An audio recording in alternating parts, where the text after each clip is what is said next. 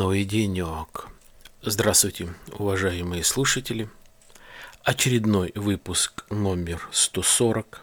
18 июля 2016 года. Александр. Саратовская область, город Балаково. Очень тяжело, очень жарко на улице. Непонятно, почему синоптики по нашей области говорят, что у нас всего днем 30-32 градуса. На самом деле жара стоит 38, 40, 36. Спасаемся кондиционерами. Благо есть кондиционер дома и в офисе. Ну ладно, это погода.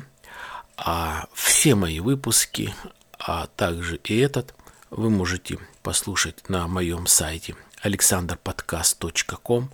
У меня имеются ссылки в социальные сети: Facebook, в Twitter, ВКонтакте и ссылочка в iTunes. Я свои выпуски выкладываю также на двух подкаст-терминалах. Это Podster и Pod.Fm. Тема сегодня такая тема уже, наверное, по крайней мере, в средствах массовой информации за последний, наверное, этот год или полтора, как говорится, не говорил только ленивый во время такого кризиса. А речь сегодня пойдет о кредитах и коллекторах. Не буду особо вникать очень глубоко в эти проблемы. Еще раз повторяю, я обыкновенный обыватель, который может рассказать именно внутреннюю сторону того или иного дела, предмета, события. А есть люди профессиональные, которые это освещают, и, в принципе, это нормально. Обыкновенная мысль, обыкновенные суждения, то, что произошло, то, что происходит, я думаю, наверное, будет интересно. Наверное, каждый россиянин брал кредит. Я брал кредит, вернее, не я, моя семья, в частности, моя жена брала кредит два раза, где-то в 90-х годах, в начале 2000-х. Это сын поступал учиться, и нужны были деньги на платное обучение. Поэтому брали кредит, чтобы погасить за учебу. Это было давно. Мы брали в Сбербанке. Не помню, какие проценты. По-моему, процентов 23, 25 или даже, наверное, 28. Повторяю, это было больше 10 лет назад. Требования только ужесточились. Также у меня была ипотека, тоже из Сбербанка России. Все кредиты, включая ипотеку, мы погасили досрочно, соответственно, проценты платили меньше. Но я такой очень законопослушный и немножко человек рассудительный, я и моя семья. То есть мы где-то стараемся как-то жить по средствам. Наверное, даже неправильное слово «как-то стараемся», а, наверное, все-таки живем, и, наверное, получается по средствам. Почему я заглянул в те года? В те года, соответственно, коли речь идет о тех годах, соответственно, я с женой, мы были, возраст у нас был поменьше, мы были где-то как-то помоложе, сейчас уже есть, соответственно, опыт и так далее. В то время опыта никакого не было по кредиту, не было никакой кредитной истории, поэтому мы брали очень тяжело, брали с поручителями, потом поручители отказывались, жена находила новых поручителей, но, по крайней мере, все получалось, все было нормально.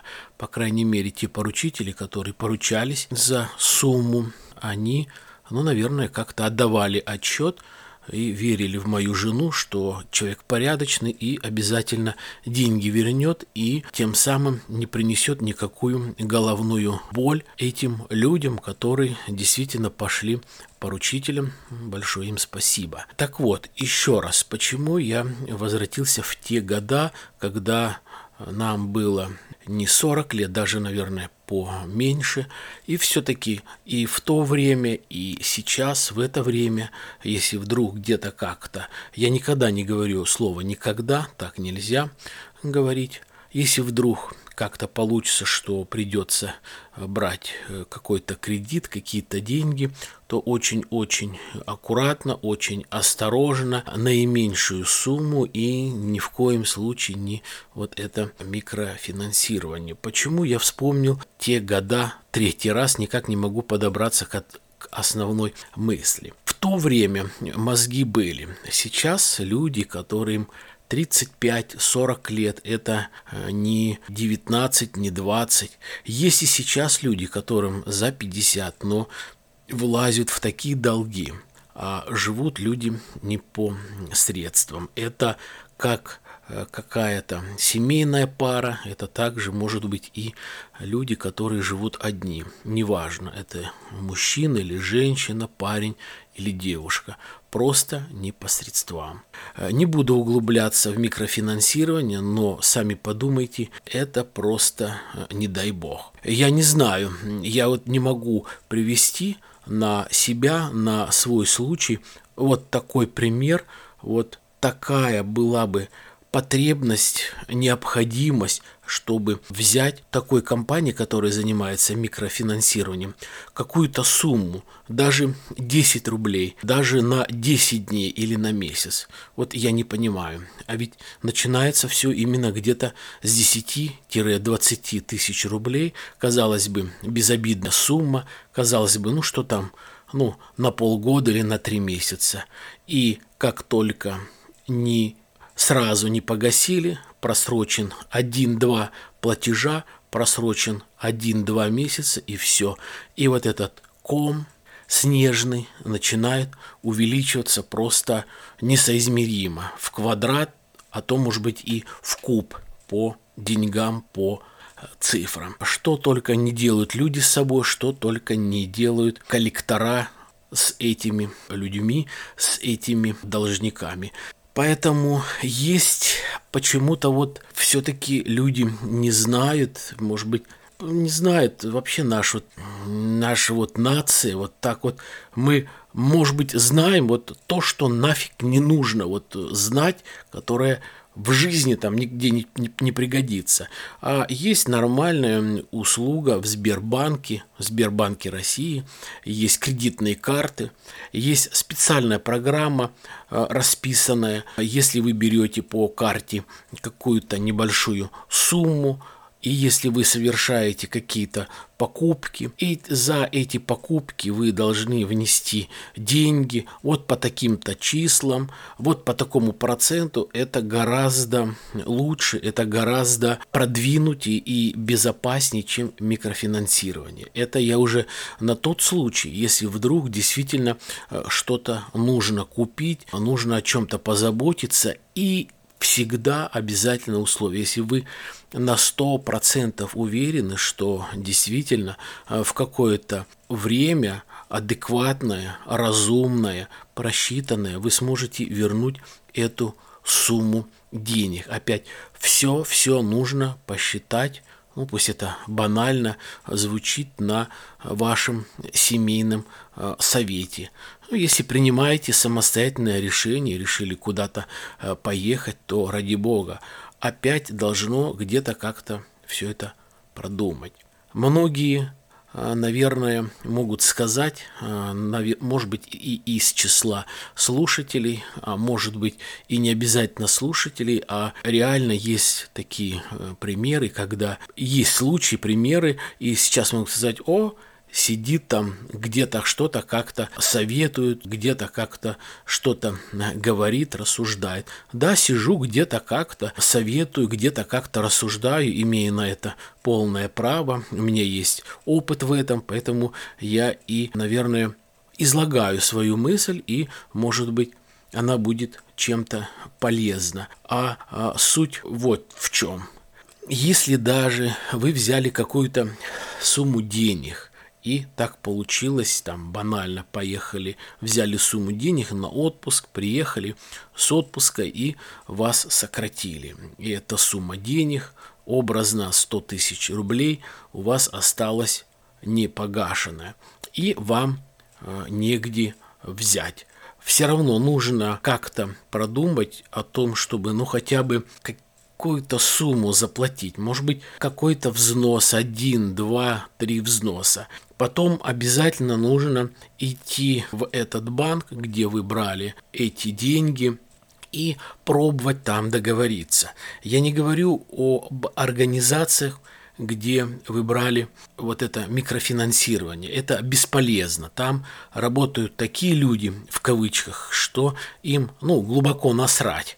Есть хозяин, который открыл это такое представительство, офис, 2-3 человека, у него всего в подчинении, и он выжимает все соки. А если это действительно крупный банк, нужно обязательно идти с заявлением, это заявление зарегистрировать и изложить ситуацию, что произошло. И, соответственно, нужно приложить какой-то план, просто в произвольной форме, что вы сейчас пока не можете платить деньги по такой-то причине, но вы уверены, что через 2-3 месяца вы устроитесь и, естественно, погасите всю сумму с процентами, но чтобы пока какую-то сумму, может быть, 2 или 3 месяца, этот банк вам не назначал никакие проценты и тем более такие огромные какие-то штрафы. И, как показывает практика, я опять-таки слушаю радио, читаю газеты, читаю журналы, смотрю интернет, телевизор и так далее. Большинство банков, если даже сумма небольшая, то как-то идут все-таки на уступки. Нужно записываться к руководству на прием, нужно, еще раз повторяю, зарегистрировать все-таки это заявление,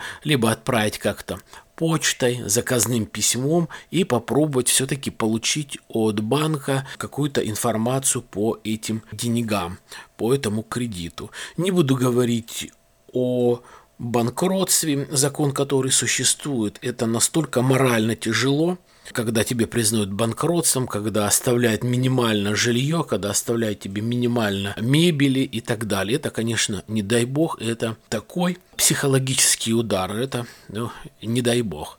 Что касается коллекторов. Многое я слышал, многое видел. У нас на работе очень много людей, которые брали деньги. И, к великому сожалению, есть 2-3 человека, которые не отдают деньги по тем или иным причинам и начинают названивать коллектора. Хотя они брали деньги не микрозаймы, а брали такие более-менее банки, но все равно этот долг как-то продан коллекторам.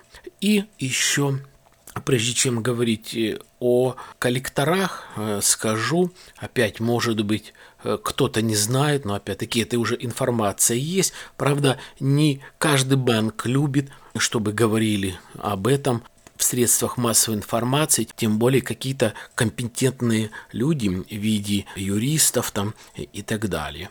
Если сумма до 100 тысяч, то навряд ли там банк будет судиться. Или может быть как-то банк, но микрофинансирования нет. То есть все равно есть сейчас законы, где ты берешь, взял там микрофинансирование 10 тысяч, а вдруг через год, через 2 у тебя получилось 100 тысяч, 150 тысяч, и они подают на тебя в суд, чтобы он, человек, который взял у тебя 2 года назад 10 тысяч, тебе, вернее, банку нужно выплатить 150 тысяч. Нет, есть обстоятельства, где это все рассматривается и что-то где-то как-то решится в вашу пользу. Нужно идти в банк и договариваться. До 100 тысяч нужно договариваться, чтобы это где-то как-то нормально все решили. А если больше, то, естественно, любой банк может подать в суд, будут описывать имущество, выставлять на торги, гасить и так далее.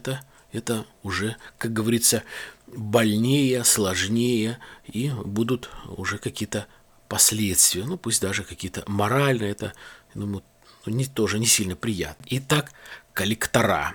произвол существовал, существует и будет существовать, к великому сожалению.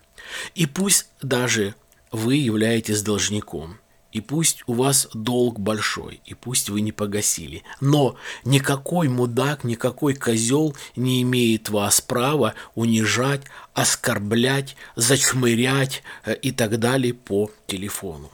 Имейте наглость, имейте фантазию что-то ответить, просто... К примеру, звонит девушка, начинает наезды. Да ты знаешь, да к тебе скоро приедут, да ты знаешь, да мы тебя подождем, да ты знаешь, все вытрясем.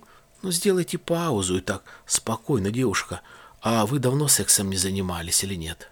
Разрядите обстановку. Или скажите, девушка, вы что так орете, вы вне себе, у вас месячные, наверное. Вот. Можно, в конце концов, где-то и как-то нахамить, нагрубить и сказать, вы что творите? Ведь у меня тоже есть какие-то, наверное, ресурсы, и вы что, давно в чужих руках не обсирались, что ли? Можно такой же диалог вести, отвлекать, и если это звонят мужчины и говорит, вы, наверное, нетрадиционной ориентации, наверное, хотите как-то с кем-то сексом заняться? Или тоже у вас давно секс был? А вы чего сегодня член не подрочили утром, что вы сегодня так кричите? И так далее. Можно было бы как-то привести примеры, если уже вообще не контролирует этот коллектор, может быть, и сказать о святом. Они, как правило, представляются там, допустим, коллектор Ирина Павловна. Ирина Павловна, а вы тоже своей вот сейчас больной мамы могли бы вот так же наговорить? Или я вам желаю, чтобы и с вашими родственниками так случилось? А может быть, и ребенок ваш будет такой же должник? То есть вот нужно где-то как-то давить. Меня удивляет немножко еще другая ситуация. Может быть, кто-то не согласен со мной, но я выскажу просто свое. Естественно, когда кто-то берет какой-то кредит, либо микрозайм, обязательно спрашивают телефоны, и не один, а и работы тоже.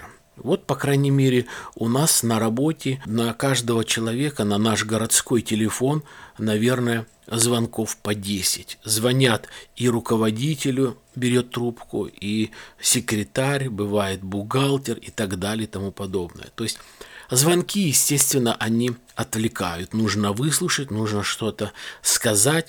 Потом, естественно, может быть, как-то нахамить, нагрубить, либо наоборот, выслушать эту грубость.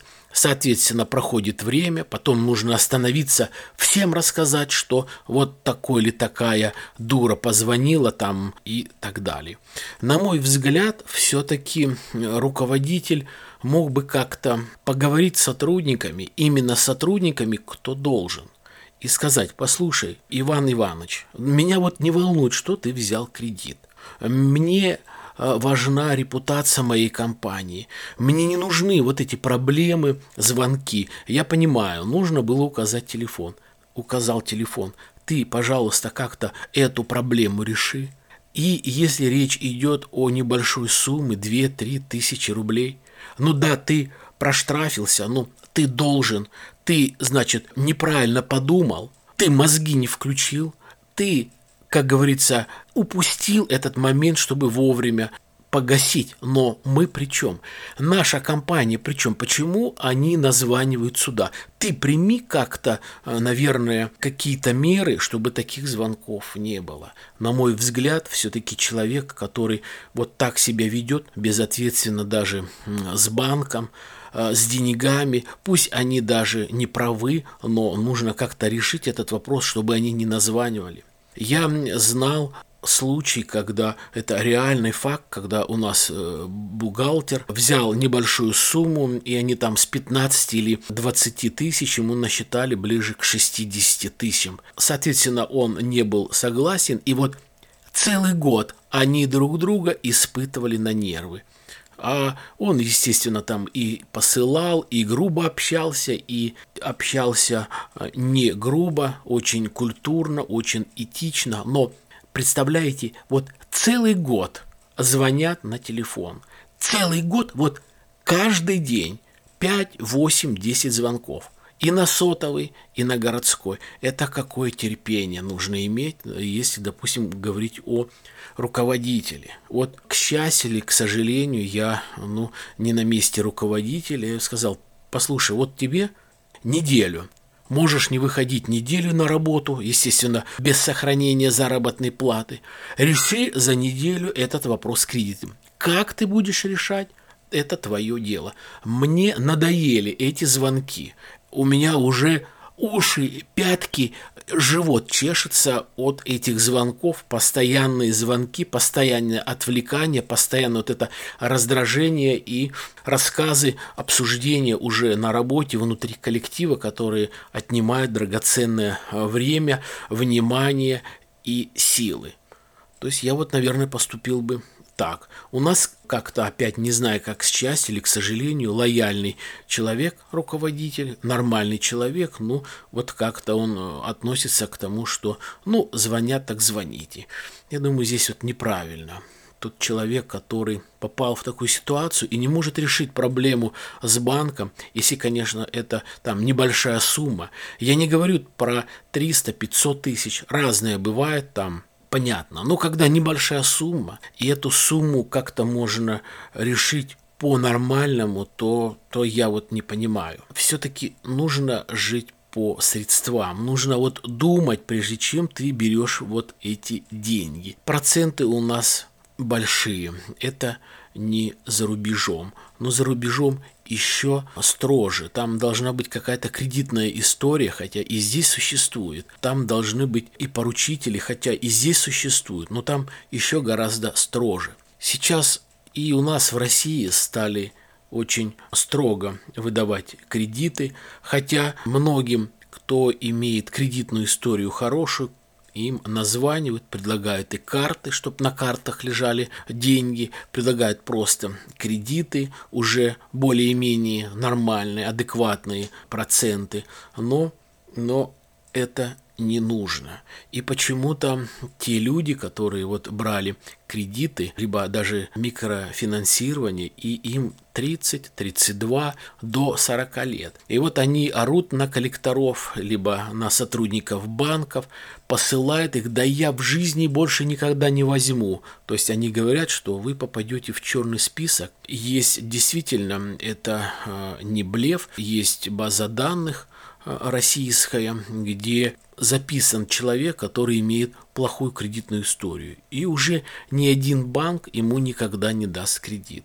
И вот этот человек, который задолжал деньги, уж по какой причине, не рассчитался, я считаю, это все-таки безответственность. Все-таки бухгалтер и понимает, что нужно оплатить проценты, нужно погасить. В конце концов, нужно пойти, сесть и разобраться. Тихо, спокойно, без эмоций.